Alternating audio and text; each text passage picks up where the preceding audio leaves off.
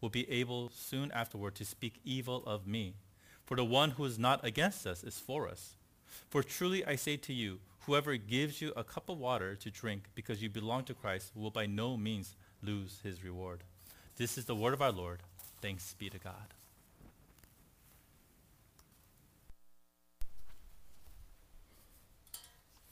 Thanks be to God. Hey, good morning, everyone, and welcome to our in-person service, and welcome to those of you who have returned after a long, long absence. We're so glad to have you with us. And of course, those of you who are watching at home, we're so thankful that you can join us online today through our live stream service. Without further ado, would you now join with me in bowing your heads and ask for the Lord's blessing as we hear today's word.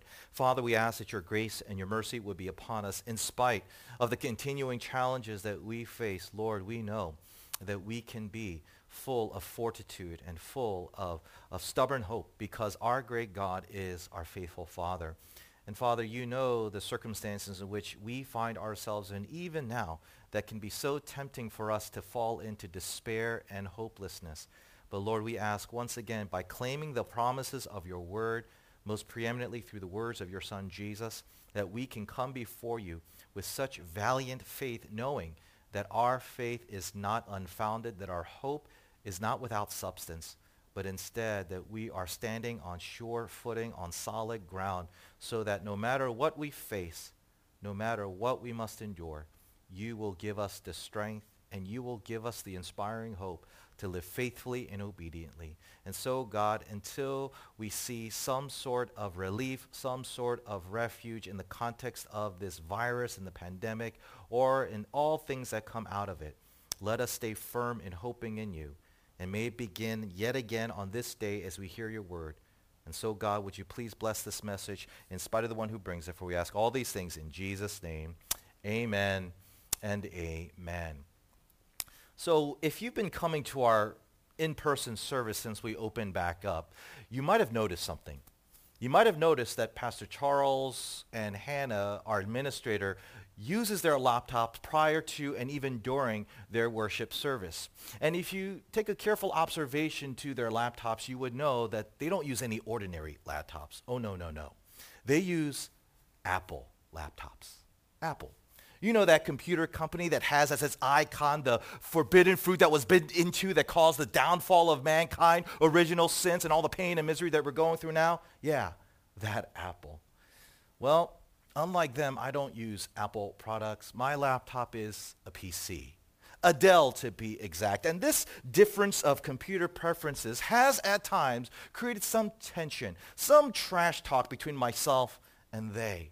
But if this revelation causes you to feel unsettled, uneasy, worried as if the staff of your church is divided or disunified, let me assure you now that is far from the case. We are doing fine, folks. In fact, we're doing more than fine. We're doing great. Evidenced by the fact of the wonderful collaboration that goes on every time we work together. You see, we as a staff understand that we're all part of the same team. We're all trying to fulfill the same vision because we're all part of the same church. But what we find so often in the church, we find noticeably absent amongst churches because instead of finding the same collaborative spirit within, we tend to find more often a competitive ambition without. What's that? Yeah, it's true. Let me explain what I mean, but first let me say we're continuing, actually, we're finishing our sermon series on the core values of NCF, where the whole purpose of this series was to consider the fundamental convictions that we have as a church that clarifies the priorities that we have as a ministry. And today, we end this series by looking at the very last core value that we have as a church body. And that, of course, is the core value known as city movement or what is sometimes known as collaborative partnerships. And if you find those phrases unfamiliar, let me read you the definition that you can find on our very own website at www.nyncf.org. Again, www.nyncf.org. And if you go on our church website, you'll come across this definition of what I mean by those phrases. Quote, we believe there's only one church of Jesus Christ, and every local church, including our own, is a particular manifestation of it. Therefore, to further impact of the re- to further the impact of the resources our local church has been given, we strive to work with other churches and parachurch organizations to bless our city through a movement of collaboration, end quote. This is our conviction as a church. We believe God has called our church to partner, to work with, to collaborate other churches, other Christian organizations so that we can create a positive movement that impacts the surrounding environment we find ourselves in, which in this case is New York City. And as we take a look at our passage for today in Mark chapter 9, here Jesus is going to teach us the proper attitude we must have if we want to be successful in this endeavor known as collaboration. I want to talk to you today about the collaborative attitude. Okay? So with that in mind, three things I would like to share with you from today's passage. First, we're going to talk about why the collaborative attitude is needed. Then we're going to talk about what the collaborative attitude entails. And finally, we're going to end it with how the collaborative attitude develops okay? Why it's needed, what it entails, and how it develops. Let's begin with the first point, why the collaborative attitude is needed. Read again with me just the first half of verse 38 where we read the following. John said to him, Teacher, we saw someone casting out demons in your name and we try to stop them. Okay, come on back. Here we read that the disciple John informed Jesus of something that he and the rest of the disciples did, presumably while Jesus was not around. And what did they do? They tried to stop a man from exorcising demons in the name of Christ. Now, when you first hear that, you wonder, what in the world are the disciples thinking?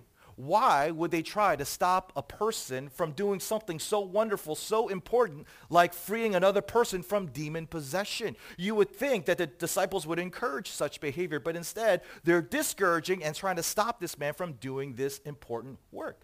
Well, we don't have to wait long for the answer because in his very next breath, John tells the reason why they did this. In the second half of verse 38, we read, because he was not following us, or as some translation puts it, because he was not one of us. And there it is. The reason why the disciples try to stop this man from exorcising demons in the name of Jesus is because he was not part of their group. He was an outsider. He was not part of the inner circle. And therefore, in their mind, this man had no business. This man had no place. He had no right to be doing anything in the name of Jesus because as far as they were concerned, that privilege, that right was exclusively theirs and theirs alone. Now, on the surface, from our perspective, this comes across as being optically not so good, right? It's like, sorry, John, sorry, 11 disciples, this is not so good of you to do. Now, here's the thing though. When we consider a previous incident that happened prior to this one, we come to find that from Jesus' standpoint, this is not merely a not so good moment. This is not simply an optically not so good situation. No, this is terrible as far as Jesus is concerned. Why? Well, let me show you by reading to you of this earlier incident I'm referring to. Starting in verse 16 of our very same chapter, it goes like this.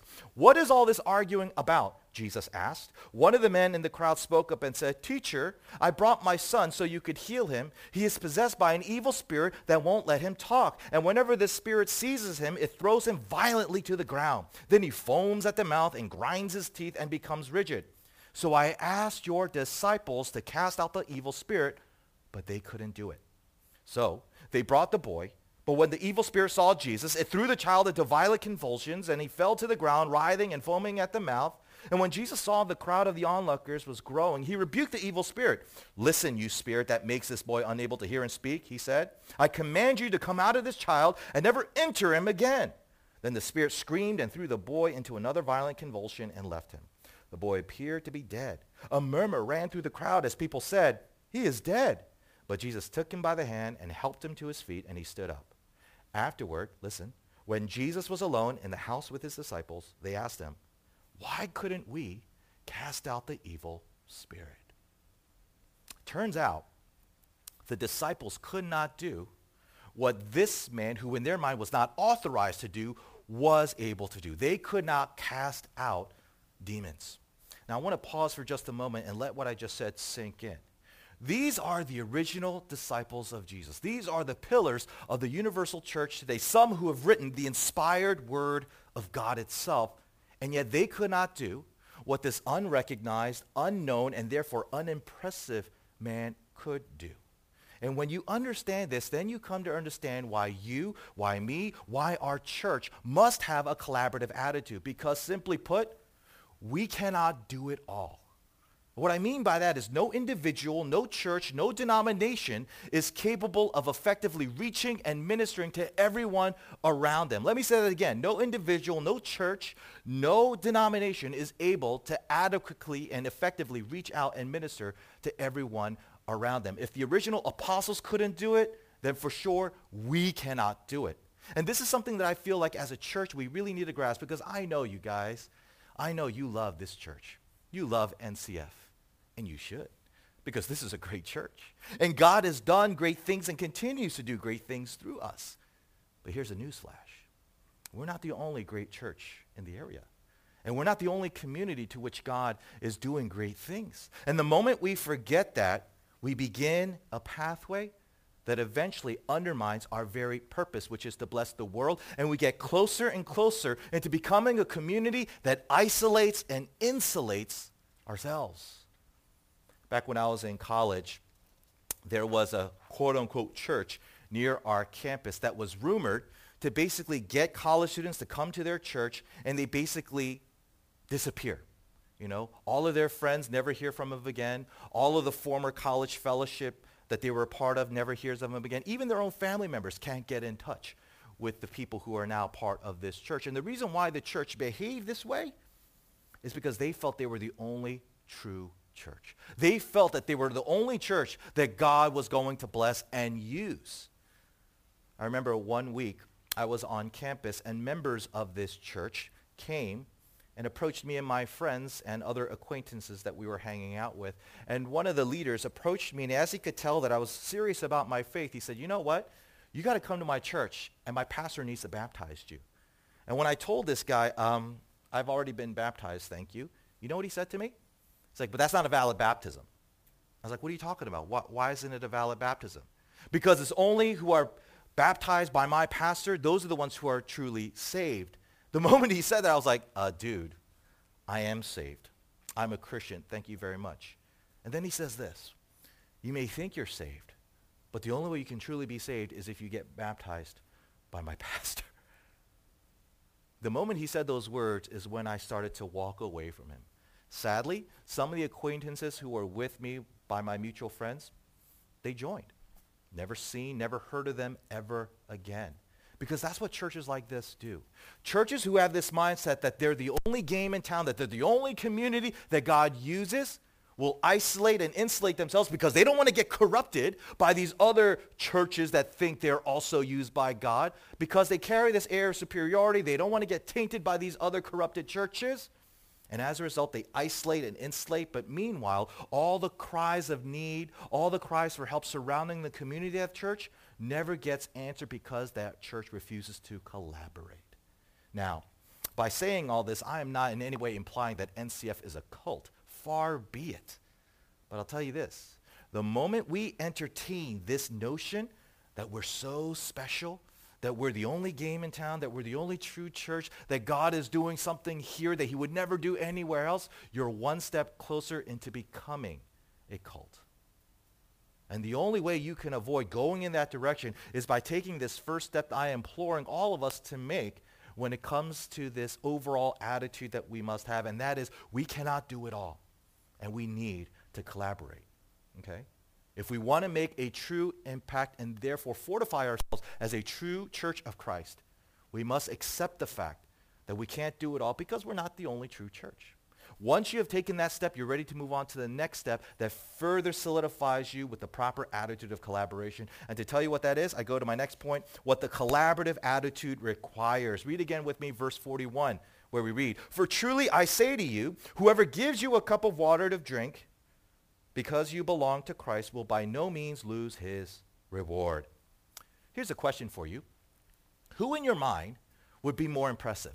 A person who can cast out demons or a person who can give a cup of cold water? You don't have to answer that question because I already know what your answer is going to be. It's the same as my answer. It's the dude who can cast out demons, duh, right? I don't know about you. I personally don't know anyone who is capable of casting out demons. But on the other hand, I do know hundreds of people who can give cups of cold water. In fact, it's probably more accurate to say I probably know thousands of people who can give cups of cold water. But at this present moment, I just can't think of them right now because, quite honestly, Giving cups of water is so common that I never notice it, which is simply another way of saying I never appreciate it whenever I receive a cup of cold water. But thankfully, what's true of me is not true of our God because Jesus says that when a person gives a cup of cold water as part of their service to God, God takes great delight. He is so blessed. He is so honored by such a contribution that Jesus says that God rewards such people. And not with some cheap, cheesy reward like it's a consolation prize, but a great reward. I mean, notice that Jesus makes a promise that those who behave this way, their reward will never be taken away from them. Why would Jesus make a promise? If this reward was some consolation prize, something that a person who received it could care less if it got stolen or if they lost, right? Now, it's at this point you're wondering, what does any of this, Pastor, have anything to do with this discussion of collaboration? Well, let me answer that question by asking you another. Why do you think churches today don't collaborate either with other Christian organizations or with other churches? Why? If that question comes across as a little too abstract, let me re-ask it again in a context that's more familiar to you. And of course, I'm thinking about the group school projects. Ah, yes. Do you guys remember those, the group school projects? Do you remember how you were in high school, like in your civics class, you were forced to do a group project for a crazy percentage of your final grade, like 35 or 40%? You remember those group projects? And do you also remember how you made sure you didn't partner or collaborate with certain students in your class? Remember how you avoided those students like the plague? Why? Why did you behave that way?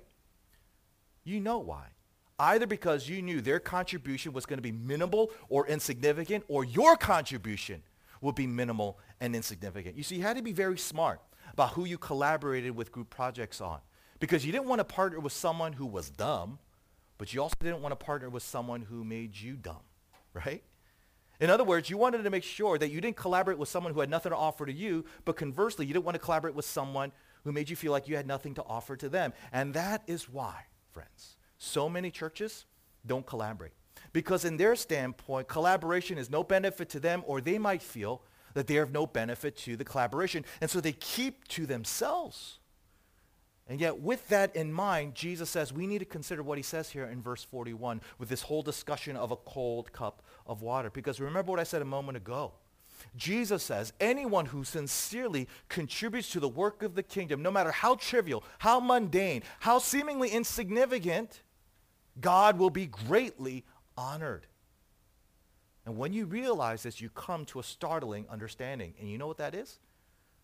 Jesus does not want to be, excuse me, Jesus does not want us to be self-conscious in any way.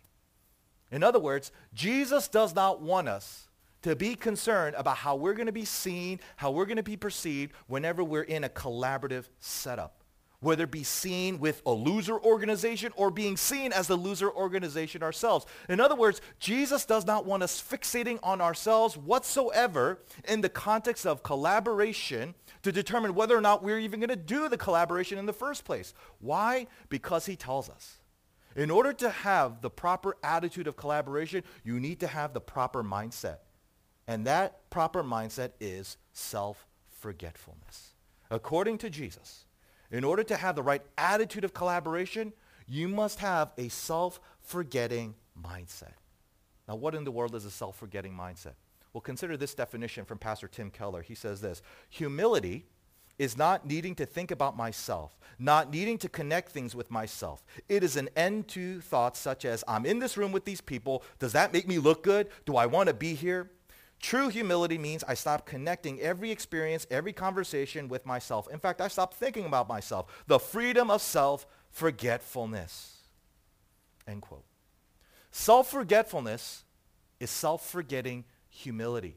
And according to Jesus, that is what is required. That is the mindset needed if you want to have the proper attitude towards collaboration that allows you to do true collaboration. You need to stop thinking about yourself in any way whatsoever. And if you think about it, it makes so much sense. Because who should you be thinking about when you collaborate with other ministries and other churches? Shouldn't you be thinking about the people you're benefiting, the people that you're trying to serve through the collaboration? And yet what so often happens, sadly, is most churches and the individuals that make up those churches focus on themselves on the collaborative effort, evidenced by the many selfies, Instagram posts that they put up while they're on short-term mission trips or doing their community projects. People use the collaborative effort to promote themselves rather than promoting the collaborative effort through themselves, you see? By the way, just a quick relevant tangent. This is how we have decided as a leadership to determine whether or not we will collaborate with a potential partner. If we ever got the feeling that a potential partner we could collaborate with could result in them feeling more impressed with themselves or more insecure with themselves, we don't want to go through with it. We don't. You know why? Because we know that if we did, their focus is just going to be on them, whether it's a positive self arrogant boastfulness or a self-loathing, oh, woe is me, I'm so inferior. We don't want to deal with that drama. We want to work with people who can stop thinking about themselves, stop thinking about us, and together, collectively, focus on those where our attention needs to be on, those who need to be blessed and helped and ministered to through the collaborative effort. You see? Okay, quick tangent over. Going back to the point of hand. Jesus says that we must have self-forgetting humility if we truly want to have the right attitude that results in true collaboration. But let's be honest. Who amongst us here can say with a straight face that we have this kind of self-forgetting humility? I draw your attention back to the question I started off at this second point. Who are you more impressed with? The person who can cast out demons or the person who can give a cup of cold water? See, when we think about who we're impressed with, that says a lot about the condition of our heart, isn't it? It shows that you, that me, that even our church we lack this very humility that is required. And as the pastor or one of the pastors of this church, it is so heartbreaking for me to confess, and yet I can't deny it. I can't deny the condition of the spiritual stability and structure of our church because when I think about where we could be and where we are right now, it just doesn't seem to fit. And if you're unsure of what I mean, I want to read to you a quote from A.W. Tozer as he described the condition of churches back when he was alive. Listen to what he says. Quote, were the church a pure and spirit-filled body, wholly led and directed by spiritual considerations, certainly the purest and the saintliest men and women would be the ones most appreciated and most honored, but the opposite is true. The noisy, the self-assertive, the entertaining are sought after and rewarded in every way with gifts, crowds, offerings, and publicity. The Christ-like, the self-forgetting, the otherworldly are jostled aside to make room for the latest converted playboy who is usually not too well converted and still very much of a playboy, end quote. Tozer wrote these words over 60 years ago. That's over half a century ago, and yet it's as if he could have written these words yesterday about churches in America, including our own. Clearly something is off. Something is not right. Something needs to be fixed. And the question is, how do we fix it? Well, that leads me to the final point, how the collaborative attitude develops. Read again verse 39 with me, where we read, But Jesus says, do not stop him. For no one who does a mighty work in my name will soon be able to afterwards speak evil of me. Here Jesus tells us how we can develop this self-forgetting humility. He says it's by identifying yourself in your relationship to Jesus. You see how he says that this unnamed exorcist was doing his work in the name of Jesus? That's Jesus' way of saying that this man identified himself in the context of his relationship to Jesus. Now, if that sounds a little confusing, let me use this illustration. Before I married my wife, Sarah, she was Sarah Kim, right? But the moment she said I do, she became Sarah Bay. Her very identity changed in the context of my relationship to her, right? She identified herself not simply as herself, but in the context of being my wife, I as her husband, in this bond of covenant union, okay? And that's exactly what Jesus is saying this man did. This is why Jesus says that this person could never speak evil of him. Just like my wife would never speak evil of me and I would never speak evil of her, this man would never do so because he's identified himself in the context of his relationship to Jesus. And the Bible makes clear there's only one way a person could identify themselves this way. How so? Through the gospel. The gospel. What is the gospel? The gospel is the message that says God could literally do everything by himself.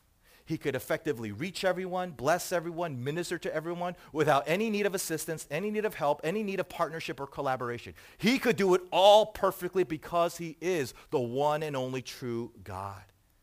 But here's what's so startling. God decided not to do that.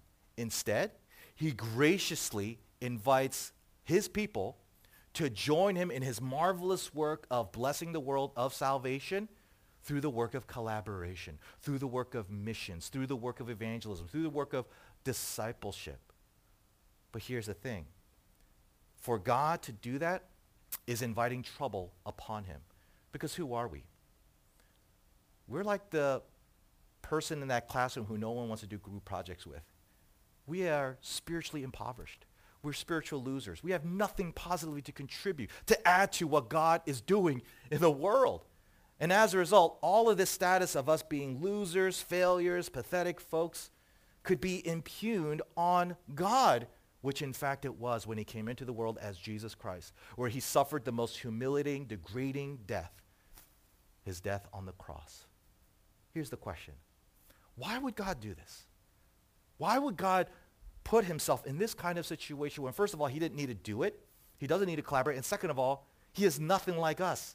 He is not a failure. He is not a loser. He is not pathetic of any sort. So that you would know two things.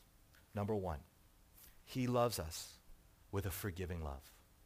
A love that is so great that he's willing to fa- pay the full payment, the full penalty for all of our sins as our Savior substitute through his death on Calvary's Hill. And the reason why he loves us with such a forgiving love, number two, is because his love is a self-forgetting love. Jesus did not consider how loving you would come back on him.